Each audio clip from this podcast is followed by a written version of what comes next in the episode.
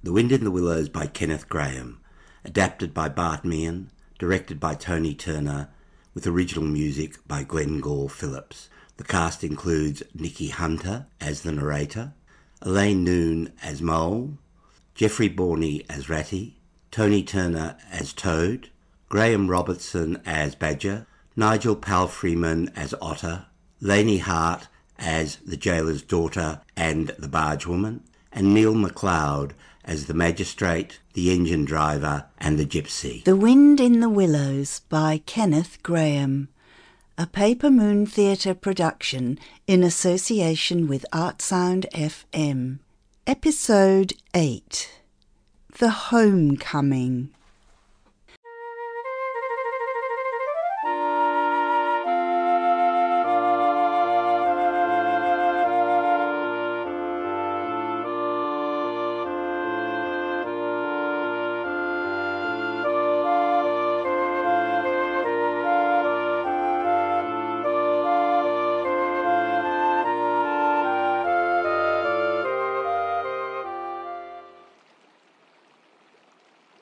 Ratty gripped Toad firmly by the scruff of the neck and hoisted him up onto the bank. Well, a right shambles you look. Is that a dress you're wearing? Oh, Ratty, I've been through such times since I saw you last. You can't think. Such trials, such sufferings, and all of which I nobly bore, of course. And, and then there were such escapes, such disguises, such subterfuges, and all so cleverly planned and carried out. Been in prison, got out of it, of course, been thrown into a canal, swam ashore, stole a horse, sold him for a large sum of money, humbugged everybody, made 'em all do exactly what I wanted. Oh, I am a smart toad and no mistake. What do you think my last exploit was? Just hold on till I tell you. Clearly, I went down. none of it has changed you. Will you stop babbling for a minute so we can change you out of that old cotton? You look like a washerwoman. A washerwoman? Yes, that was part of the brilliant plan. I Be quiet, Toad. There'll be plenty of time for your bragging when we get back to my hole.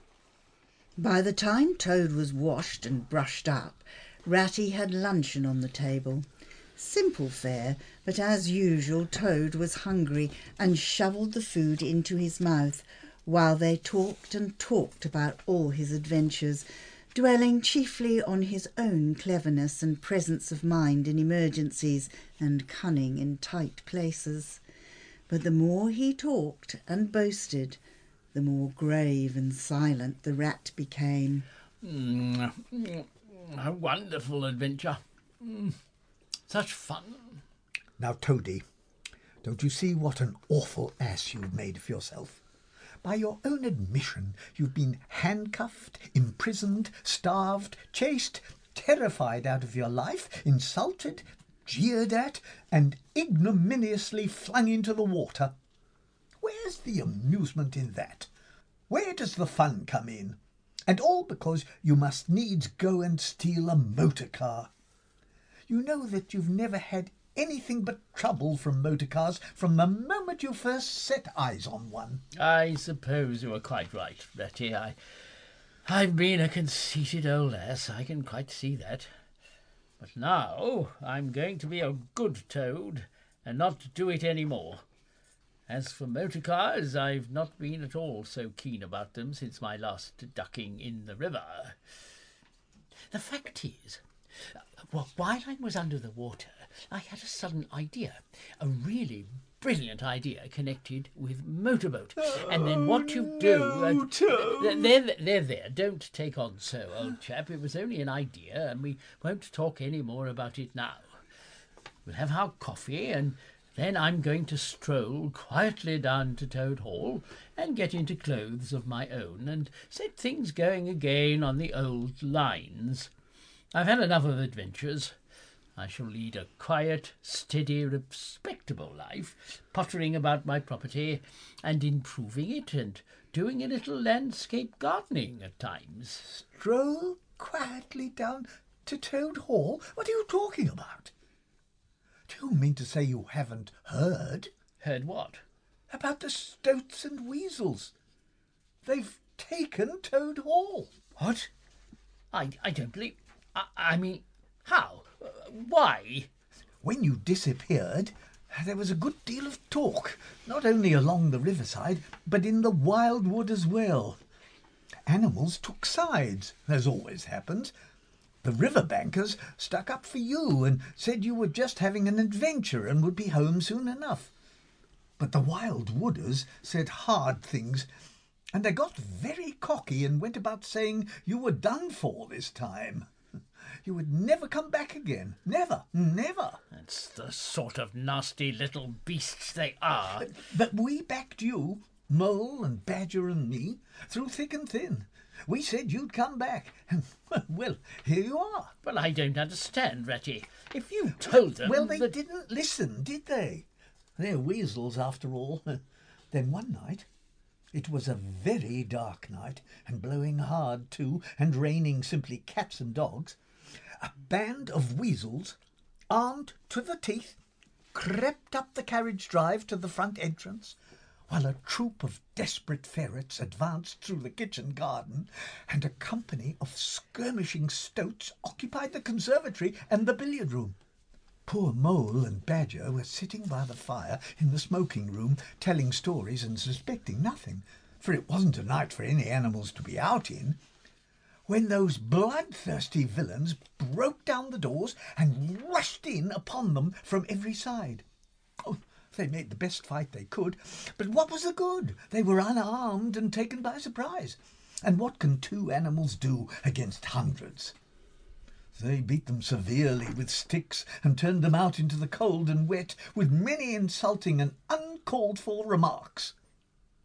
And the wild wooders have been living in Toad Hall ever since. Oh, have they? Well, I'll soon see about that. It's no good, Toad. You'd better come back and sit down. You'll only get into trouble. But the toad was off, and there was no holding him. He marched rapidly down the road, a stick over his shoulder, fuming and muttering to himself in his anger. When he finally got near his front gate, a long yellow ferret with a gun popped up from behind a bush and demanded, Who goes there? Stuff and nonsense. What do you mean by talking like that to me? Come out of that at once, or I'll. The ferret didn't say a word, but he brought his gun up to his shoulder and bang! A bullet whistled over Toad's head. The startled Toad scrambled to his feet and scampered off down the road as hard as he could. And as he ran, he heard the ferret laughing and other horrid thin little laughs taking it up and carrying on the sound. Still, Toad was not inclined to give in all at once, so he got out Ratty's boat and set off rowing up the river to where the garden front of Toad Hall came down to the waterside.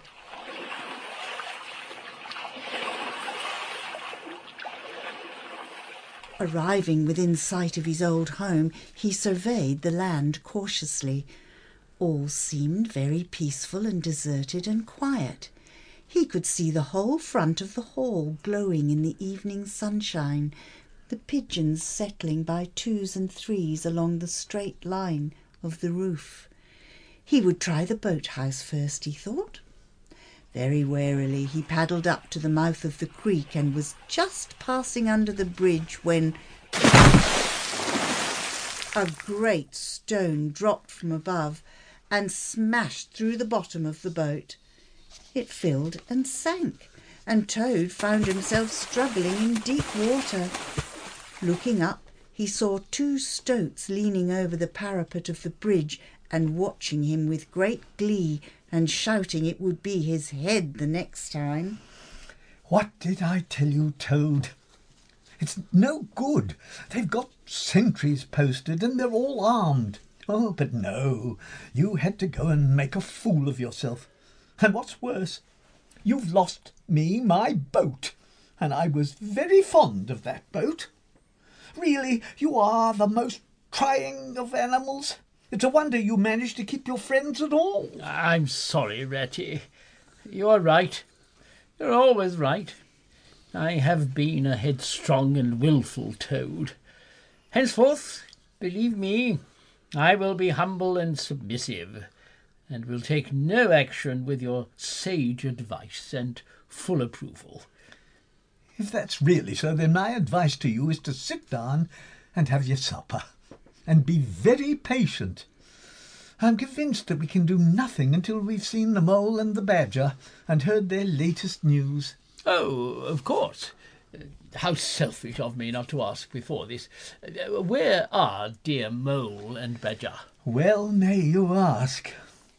While you were gallivanting about the country having adventures, these two poor devoted animals have been camping out in the open in every sort of weather, living very rough by day and lying very hard by night, watching over your house, patrolling your boundaries, keeping a constant eye on the stoats and weasels, scheming and planning and contriving how to get your property back for you.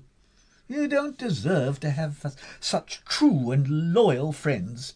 Some day, when it's too late, you'll be sorry you didn't value them more while you had them.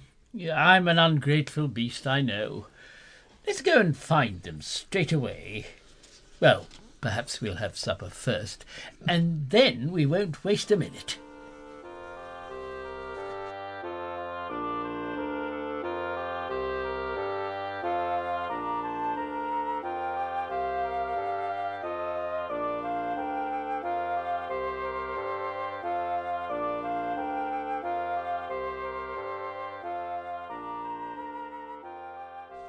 Hello, Ratty. Ah, Toad, I see you're back. Uh, and eating as usual. Badger, I've missed you, old chap. I must tell you about Hello, some of Mr. my Toad. adventures. Mole, sweet, gentle mole, how wonderful to see you both. Though you look like a lump of Well, old... like we've been sleeping rough. It was quite awful, but there was nothing else to do. stout fellows. Who could ask for more loyal friends? I should say welcome home, I suppose. But what's the point if there's no home to welcome you? You're in? rather low, Badger. You always are on an empty stomach. Have some supper and then we can talk. You too, Mole. Yes, please. It's marvellous to have you back again, Mr. Toad. I mean, we all heard the stories and never dreamed you'd escape. You must have been very clever. Oh, for heaven's sake, don't encourage him, Mole. Clever? Oh no, I'm I'm not really clever, according to Ratty. I've only broken out of the strongest prison in England, that's all. And captured a railway train and escaped on it, that's all. And disguised myself and gone about the country humbugging everybody, that's all. Oh no, I'm a stupid ass, I am. I'll tell you one or two of my little adventures, Mole, and you shall judge for yourself. There was one. Wonderful. But can you do it while I eat? Not a bite since breakfast. Oh my. Cold beef and pickles. Oh my. Oh Look at what I have here in my pocket. A pocket of silver coins. That's not bad for a few minutes' work, is it? And how do you think it was done, Mole? Horse dealing. Go on, Toad. Oh my. These pickles are delicious, aren't they, Mr. Badger? Mm-hmm. And let me tell you about the barge woman and how I got Toad, my revenge. do I- be I- quiet, please. And I told you, don't you egg him on, Mole. You know what he's like. Once he starts, we'll never get to the important stuff. Now tell us, what's the position at Toad Hall? The position's as bad as it can be. And as for what's to be done, why, blessed if I know. The Badger and I have been round and round the place, by night and by day. Always the same thing. Sentries posted everywhere, guns poked out at us, stones thrown at us. Always an animal on the lookout, and when they see us, my, how they do laugh. That's That's what annoyed us most, wasn't it, Mr. Badger? Mm-hmm. It's a very difficult situation, but I think I see now what Toad really ought to do. I'll no, tell he you. oughtn't. He ought Nothing of the sort. no, he- You don't understand. He ought to. Well, I What shan't do either thing. is- I'm not no, going to be ordered about by you Because he fellas. won't Look, be he should. My past house we're think he station. talking about, So it's and I not know going oh, to exactly Oh, be what quiet, all of you. That's better. I'm feeling like myself again. Lovely bit of pie, that rat. Now, what was I going to say? Oh, yes. Toad, you are a bad and troublesome little animal. I think that's a little harsh, Badger. I mean, I have many good qualities, and mm. for one thing, I can. They are well hidden. What do you think your father, my old friend, would have said if he had been here tonight and had known of all your goings on? Oh, There, there, stop crying, Toad. We'll let bygones be bygones. What the mole says is quite true. The stoats are on guard at every point, and they make the best sentinels in the world. It's quite useless to think of attacking the place. They're too strong for us. then it's all over. I'll never see my dear Toad Hall oh, anymore. Oh, cheer up, Toady. There are many ways of getting places back than taking it by storm. I haven't said my last word yet. I am going to tell you a great secret. There is an underground passage that leads from the river bank, quite near here, right up into the middle of Toad Hall. Oh, nonsense, Badger. You've been listening to those yarns they spin in the public houses round here. I I know every inch of Toad Hall, inside and out. and There's nothing of the sort, I do assure you. My young friend, your father, who was a wonderful animal, a lot worthier than some others I know, was a particular friend of mine and told me a great deal he wouldn't have dreamt of telling you. He discovered that passage and cleaned it up because he thought it might come in useful some day. Don't let my son know about it, he said. He's a good boy, but very light and volatile, and simply cannot hold his tongue. If he's ever in a real fix, and it would be of use to him, you may tell him about the secret, but not before. Well, perhaps I am a bit of a talker, uh, but I am a popular fellow with the gift of conversation. My friends all expect witty stories, Be and I've quiet, got like. Toad. It's a pity you don't have the gift of silence. How is this passage going to help us, Badger? I found out a thing or two lately. I got Otter to disguise himself as a sweep and call at the back door with brushes over his shoulder, asking for a job. There's going to be a big banquet tomorrow night. It's somebody's birthday, Chief Weasel's, I believe, and all the weasels will be gathered together in the dining hall, eating and drinking and laughing and carrying on, suspecting nothing. No guns, no swords, no sticks, no arms of any sort whatsoever. But the sentinels will be posted as usual. Exactly. That's my point. The weasels will leave security to their trusted sentinels. And that is where the passage comes in. That very useful tunnel leads right up under the butler's pantry, next to the dining hall. Ah, that squeaky board in the butler's pantry. Now I understand. We shall creep out quietly into the butler's pantry. With our pistols and swords and, And sticks? rush in upon them. And whack 'em and whack 'em and whack 'em. Oh, steady, Toad. You almost fell out of that chair. Very well then, our plan is settled. Now it's off to bed for a good night's rest, and we'll make all arrangements in the morning. Toad, of course, went off to bed dutifully with the rest, thinking he was much too excited to sleep. But the moment his head hit the pillow, he was snoring happily and dreaming of standing triumphantly in the dining room of Toad Hall, all his friends gathered round him saying what a clever toad he was. He slept till a late hour next morning, and by the time he got down he found that the other animals had finished their breakfast. The mole had slipped off somewhere by himself without telling anyone where he was going to. The badger sat in the armchair reading the paper and not concerning himself in the slightest about what was going to happen that very evening.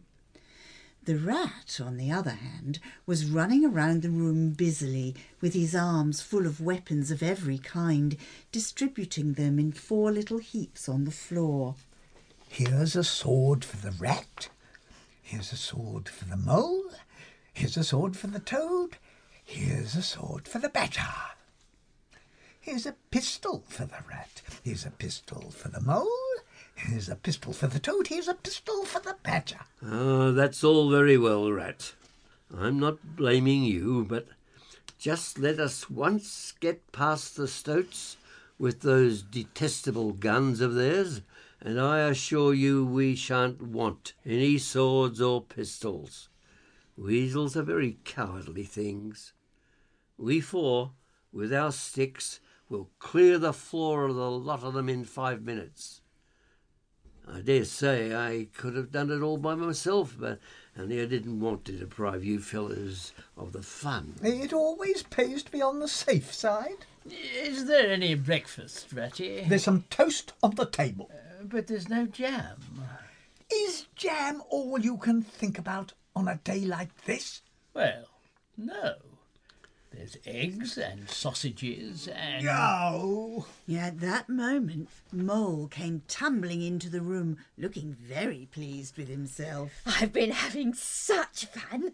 I've been getting a rise out of the stoats. I hope you were careful, Moley. We can't afford any slip up. I should hope so too. I got the idea when I went into the kitchen and found that old washwoman dress that Toad came home in yesterday. I put it on, and the bonnet as well, and the shawl, and off I went to Toad Hall as bold as you please. The sentries were on the lookout, of course, with their guns and their who goes there and all the rest of their nonsense. Good morning, gentlemen, I said, very respectful. Want any washing done today? They looked at me very proud and stiff and haughty and said, Go away, washerwoman. We don't do washing on duty, or any other time, I'd say, by the look of you. Some of the stoats turned quite pink, and the sergeant in charge, he said to me very short, he said, Now run away, my good woman, run away. Don't keep my men idling and talking on their posts. Run away, says I. It won't be me that'll be running away in a very short time from now. What?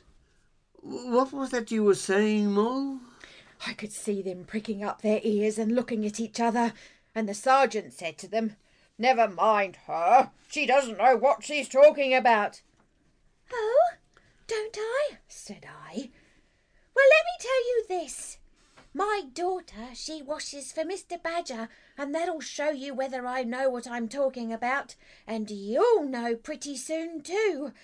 A hundred bloodthirsty badgers, armed with rifles, are going to attack Toad Hall this very night by way of the paddock. Six boatloads of rats with pistols and cutlasses will come up the river and land in the garden, while a picked body of toads, known as the diehards or the death the glory toads, will storm the orchard and carry everything before them, yelling for vengeance. There won't be much left of you to wash by the time they're done, unless you clear out now while you have the chance.